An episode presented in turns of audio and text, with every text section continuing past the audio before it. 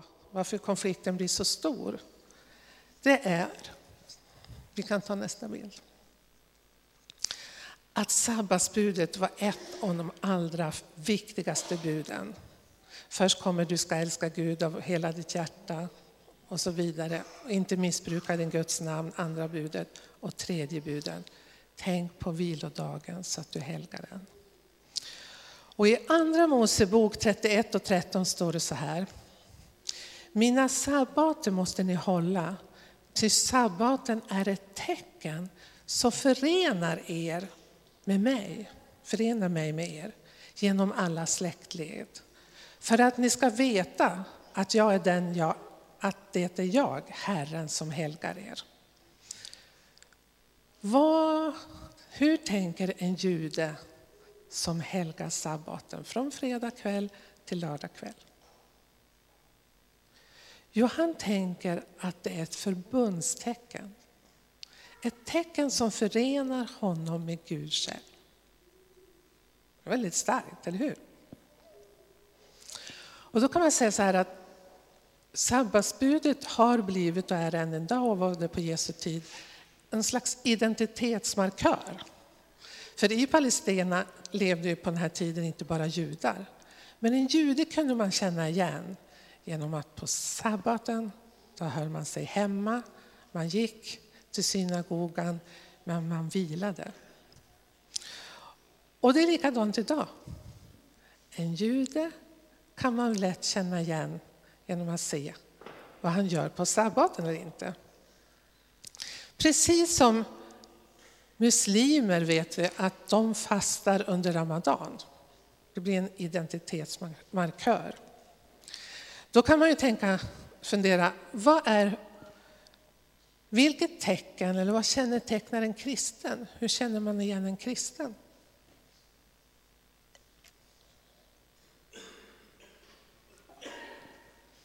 efter. Hur känner man igen en kristen?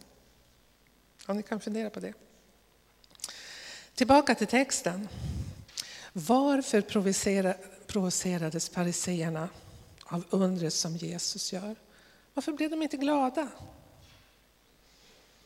Och varför provocerar Jesus dem? Varför gör han det här? Han kunde ju ha väntat till måndagen eller till söndagen, dagen efter sabbat. Och jag har tänkt jättemycket på det här den här veckan. Jag tänker att ja, men sabbatsbudet, det var ju något gott som Gud gav Israels folk. Ni ska vila, eller rättare sagt, ni får vila var sjunde dag, eller var sjunde dygn. Då behöver ni inte göra något arbete alls. Ni kan lägga benen på sofflocket, huvudet på kudden och vila. Och så vill jag gärna att ni kommer till synagogan också. Jag tror att vi kristna idag, och jag har predikat om det förut, har mycket att lära av de fromma judarna, även i vår tid. För de helgar verkligen sabbaten var sjunde dag. Och på sabbaten, på fredag kväll, så stänger de av tvn, de stänger av mobiltelefonen, innan sabbaten. För under sabbaten får de inte ens sätta på den. De får inte ens trycka på en hissknapp. Och ni som har varit i Israel, det här har jag berättat förut, där går hissarna upp och ner så här utan att man får passa på att gå in när den är på rätt våning. För man trycker inte på någon knapp. Och det är för att man ska slippa trycka på en knapp när det är sabbat. Tänk er om vi en, en dygn varje vecka inte skulle titta på TV, inte skulle använda våra sociala medier, inte gå och handla, inte köra bil, inte motionera. Tror ni att det skulle vara bra eller dåligt?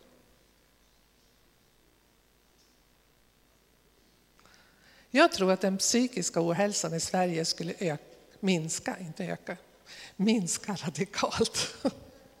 Men så är det för varje from jude än idag. Sabbatsbudet är ett gott bud. Varför provocerar då Jesus dem här? Jo, det var därför att just att fariseerna hade lagt till en massa andra bud. Det var inte bara att man skulle vila, utan för att vara säker på att man verkligen höll sabbatsbuden så har man lagt till en massa staket. Det är faktiskt så att man har 33 bud som säger vad man inte får göra på sabbaten. Så är det än idag. Och så var det på Jesu tid. På Jesu tid så var de här buden som de fariseerna hade lagt till, de fördes vidare bara muntligt och de kallas evangelierna för de äldste stadgar. Men på 200-300-talet så skrevs de ned och finns nu då nedtecknade i Talmud som en viktig bok för de judarna. Och som många av er vet så finns det ju 613 bud som en rättfärdig jude måste hålla. 613 bud som man måste hålla reda på. Det är ganska många, det är mer än 10 bud. Men varför, varför blev det så viktigt att, att sätta fler och fler staket? Jo, det var ju därför att man verkligen ville vara säker på att man höll sabbatsbudet. Ja, vi går tillbaka till texten. Det är uppenbart att Jesus är medveten om att fariseerna har ögonen på honom för att få något att anklaga honom för. Ändå så ser Jesus den sjuke mannen. Mannen som har en förtvinad hand. Och då har jag tänkt så här, vi vet inte hur stor synagogan var, men var tror ni mannen satt? Satt han längst fram i synagogan? Jag tror att han satt längst bak, kanske i ett hörn. Och jag tror att han gömde sin sjuka hand i sin mantel. Därför på den här tiden så tänkte man att om man var sjuk så var det troligtvis därför att man hade begått någon synd. Så den här förtvinade handen som han gömde, det var en skam. Och så ser Jesus på honom där borta, där längst ner i hörnet där kanske han satt. Och så säger han, kom fram. Och mannen vågade komma fram trots att han kände skam över den här förtvinande handen. Och ett hopp vändes, ett hopp växte fram i honom. Jag tror att den här mannen kände av spänningen i luften och tänkte, men vad ska nu hända?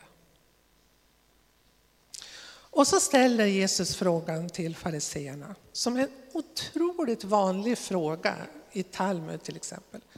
Vad är tillåtet på sabbaten att göra? Att göra gott eller att inte göra gott? Att rädda liv eller att döda? Det märkliga är att fariseerna teg. De kunde inte ens svara positivt, för troligtvis höll de med Jesus om att det är rätt att göra gott, att rädda liv, åtminstone göra, rädda liv.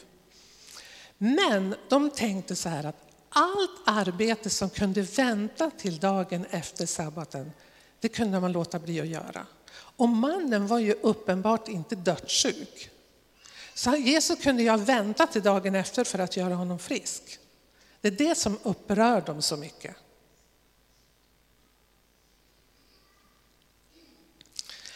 Då står det så här att då såg Jesus på dem fylld av vrede och sorg över att de var så förstockade. Det är inte många verser i evangelium, evangeliet där det står att Jesus blir fylld av vrede och sorg. Men när han ser på de här religiösa ledarna som var väldigt trygga i att de var väldigt rättfärdiga och att de höll alla lagens bud och värnade om lagen. Och även här såg till att lagens bud skulle hålla som de, hade, som de tolkade. Då blev Jesus vred och sorgsen. Förstockade och hårdhjärtade. För deras fokus var, och då hade de helt olika förhållningssätt. Jesus såg ett behov, en människa som var i nöd. Medan fariseerna i första hand tänkte på att det är viktigt att hålla buden till punkt och pricka. Och då har jag skrivit här en punkt. När gör vi likadant? När har vi samma attityd som fariseerna? Vilka bud och föreskrifter tycker vi är så viktiga att hålla som kristen. Så att vi inte ser människan utan bara ser att den här människan bryter ett bud. När jag var ung, jag är ju uppvuxen i pingströrelsen som ni vet, och det är länge sedan jag var ung. Det var på 60-talet. På 60-talet när man åkte på sådana ungdomsläger och konferenser och då var det väldigt vanligt att man fick skriva frågor till ledarna. Och som jag kommer ihåg det var den vanligaste frågan så här. Är det tillåtet att gå på bio? Är det tillåtet att vara med och dansa på gymnastiklektionerna? Är det tillåtet, hur långt, alltså egentligen det man frågar om, hur långt kan jag gå utan att falla över kanten och inte längre räknas som kristen? Jag kan inte komma ihåg att någon ställde frågan, och jag tror inte jag heller gjorde det. Vad ska jag göra för att komma närmare Gud? Hur kan jag få en djupare och närmare relation till Gud? Nej, det vi var väldigt fokuserade vid det var de här staketen. Och när jag var ung då var det så här att om man var på en fest och någon sa nej tack, jag dricker inte alkohol. Då tänkte de flesta, åtminstone var det så i Norrland, äh, han är pingstvän eller hon är pingstvän.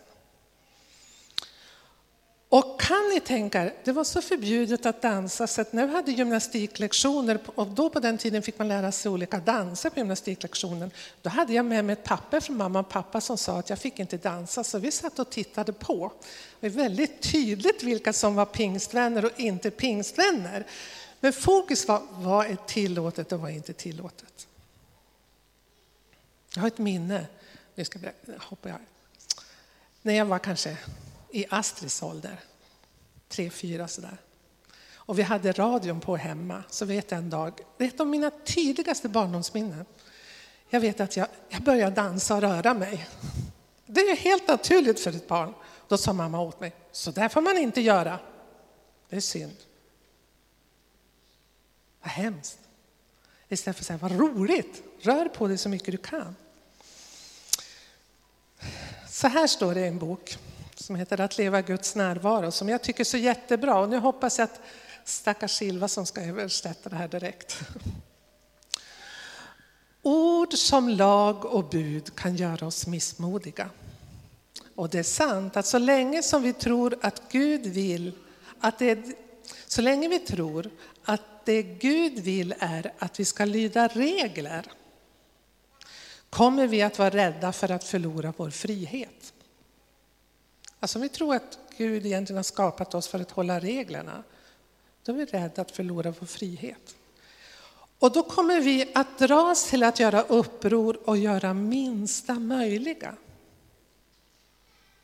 Alltså hur långt får jag gå ut utanför staketet sen att jag ramlar ut? Men om vi lär känna Gud på ett djupare sätt och förstår att det som Gud önskar sig egentligen är att vi ska acceptera hans kärlek och älska varandra, då kommer vi istället att alla med äkta kärlek, som alla med äkta kärlek, att dras till att göra maximalt istället för minimalt. Alltså frågan är vilken inställning man har. Jag tror det är därför Jesus provocerar dem med att göra under på sabbaten. Förhållningssättet till lagen var viktigare. Lagen eller människan? Eller kan vi tänka att buden inte finns till för att trycka ner oss, för att binda oss, utan de bud som Jesus, som Gud har gett, tio Guds bud och det dubbla kärleksbudet framförallt, är gjorda för att han vill oss väl, han vill oss gott. Och det är därför vi har temat idag, en livsbejakande andlighet. En livsbejakande andlighet, vi kan ta nästa är den här, att Gud vill oss väl. Om Gud säger du ska inte begå äktenskapsbrott så är det för att han vill oss väl. Vi är alla Guds älskade barn, men vi är också skapade med en livsrytm av vila och arbete. Alltså om vi håller oss till det här att var sjunde dag, eller åtminstone regelbundet vila från arbetet, så kommer vi att må bättre. Det står så här i Andra Mosebok 31 och 17, som det står här uppe. Ty på sex dagar gjorde Gud himmel och jord, men på den sjunde vilade han och hämtade andan. Det här tycker jag är så fantastiskt. Gud hämtade andan på den sjunde dagen. Och vi som springer runt i våra ekorrhjul och försöker hinna med så mycket, tänk om, om vi kunde göra lite som Gud. Att ett dygn i veckan så stannar vi upp och så andas vi in och andas ut och hämta andan. Och tänker på vad kan vi göra för att förenas mer med Gud. Bibelns bud är aldrig en tvångströja utan en vägledning till ett gott liv. En del av er har fått det här häftet nu. Nu hittar jag inte var jag hade det. Här. Har ni fått det här häftet? Som Anton och Veronica har gjort så jättefint, annars finns det här ute. Som där varje söndagspredikan är med och texten och så står det några frågor. Och de här frågorna finns för att reflektera över efter denna söndag. Kan din tro ibland reduceras till regler och principer? Hur skulle du reagera om Jesus frångick dem? Och då vill jag knyta an, bara säga det här till slut. För judarna är detta med sabbatsbudet någonting, ett förbundstecken, någonting som förenar dem med Gud. För människor som är muslimer så är det ju bland annat att man fastar under ramadan, att man ber fem, fem gånger om dagen ja, och så vidare, några regler. Men vad är det för någonting som kännetecknar eller ska känneteckna oss kristna? Jag tror inte att det är bud i första hand, utan jag tror att det Gud vill det är att vi ska formas och bli mer lik Jesus. Alltså där barmhärtighet och kärlek bor, där finns också Gud. Eller som Anton och Episan läste i början av gudstjänsten, som är mitt absoluta älsklingsord. Nu ska jag sluta med det. Som Guds utvalda, heliga, älskade. Tänk att vi är Guds utvalda, heliga, älskade. Skall ni alltså klä er i innerlig medkänsla, vänlighet, ödmjuk, mildhet och tålamod. Ha fördrag med varandra och var överseende om ni har något att förebrå någon. Liksom Herren har förlåtit er skall också ni förlåta. Tänk om man kunde säga om oss att det där är en kristen. För där finns, hon har så mycket medkänsla och överseende med andras fel och brister och är snar till att förlåta, liksom han. Vi ber. Herre, jag ber att du ska tala till oss genom ditt ord. Tack Herre för att du vill att vi ska likna dig. Jag ber att vi ska mer och mer få formas till din avbild. I Jesu namn. comments.